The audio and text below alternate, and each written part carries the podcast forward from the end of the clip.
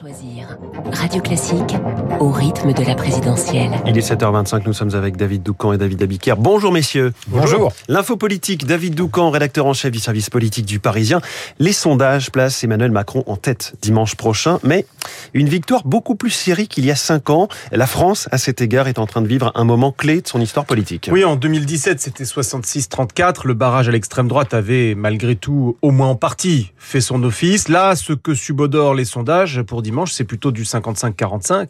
45% de Français qui mettraient un bulletin Le Pen euh, dans l'urne. Cela dit quelque chose du pays. Est-ce que euh, dans les entreprises, dans les associations, dans nos rues, dans les familles, ceux qui auront voté euh, Le Pen et ceux qui auront choisi Macron auront encore la capacité à se parler, à échanger? Est-ce que on ne va pas découvrir dimanche que deux France irréconciliables s'apprêtent à cohabiter pour les cinq prochaines années? Cohabiter et non plus vivre pleinement ensemble. Est-ce que c'est tenable?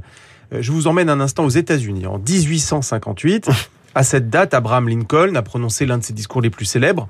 Deux ans avant d'être élu président des États-Unis, il mettait en garde contre les dangers d'une maison divisée qui euh, ne pourrait subsister. En 1861 débutait la sanglante guerre de sécession entre le Nord et le Sud. Écho lointain qui invite non pas à la comparaison historique, mais à la réflexion la France est-elle aujourd'hui une maison divisée? On sent euh, que cela en prend le chemin à vos yeux. Oui, le baromètre quotidien Ipsos pour le Parisien place le président sortant à 56% et la candidate du RN à 44%. Ce serait 44%, 10 points de plus qu'il y a 5 ans. Les votes se répartiraient alors non pas entre deux partis de gouvernement, qui peuvent, même s'ils ont des nuances, tomber d'accord sur l'essentiel. Non, là, ce serait d'un côté un rassemblement républicain avec Macron et de l'autre le bulletin Le Pen ces millions d'électeurs potentiels, il faudra en tenir compte. Tous des racistes, comme euh, le lançait maladroitement samedi euh, Mourad Boudjelal, homme d'affaires et soutien d'Emmanuel Macron Bien sûr que non. Évidemment qu'au sein du socle électoral le péniste, il y a toujours du racisme et de l'antisémitisme. Mais le vote Le Pen est beaucoup plus large.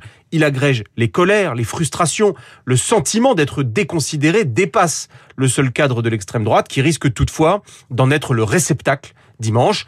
D'ailleurs, le candidat Macron prend soin, lui, de cogner Marine Le Pen, mais sans stigmatiser ceux qui votent pour elle, parce qu'il sait que s'il est réélu dimanche prochain, il sera le chef d'une maison divisée. Il lui faudra alors, défi de taille, la réconcilier. L'info politique de David Doucan, c'est aussi à lire euh, chaque matin dans le journal Le Parisien. David Abiquière, les titres euh, de la presse et à la une. Attention, danger. Danger, c'est ce que nous disent en substance les journaux ce matin. Attention, danger si Madame Le Pen applique son projet.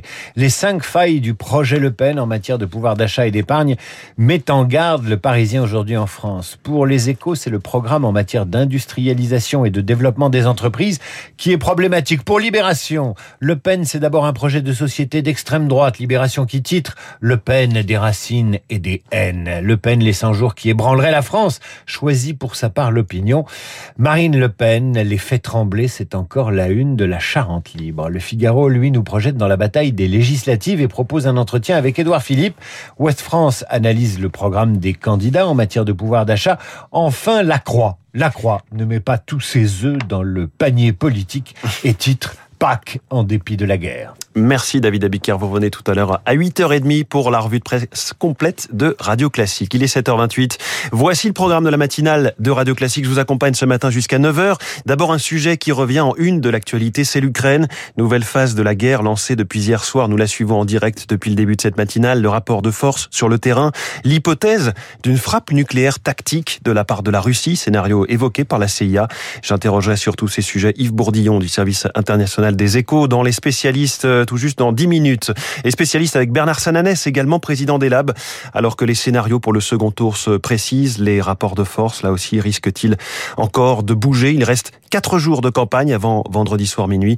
La présidentielle, évidemment, au menu de l'édito de Guillaume Tabar à 8h10 qui interroge la vraie fausse conversion écologique d'Emmanuel Macron. Puis 8h15, quel projet pour la France? C'est en ces termes que Nicolas Bavrez interroge le choix proposé aux Français dimanche.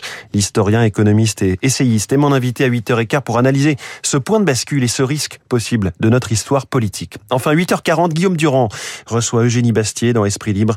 Eugénie Bastier du Figaro sur Radio Classique comme chaque mardi. Voici le programme jusqu'à 9h pour l'instant.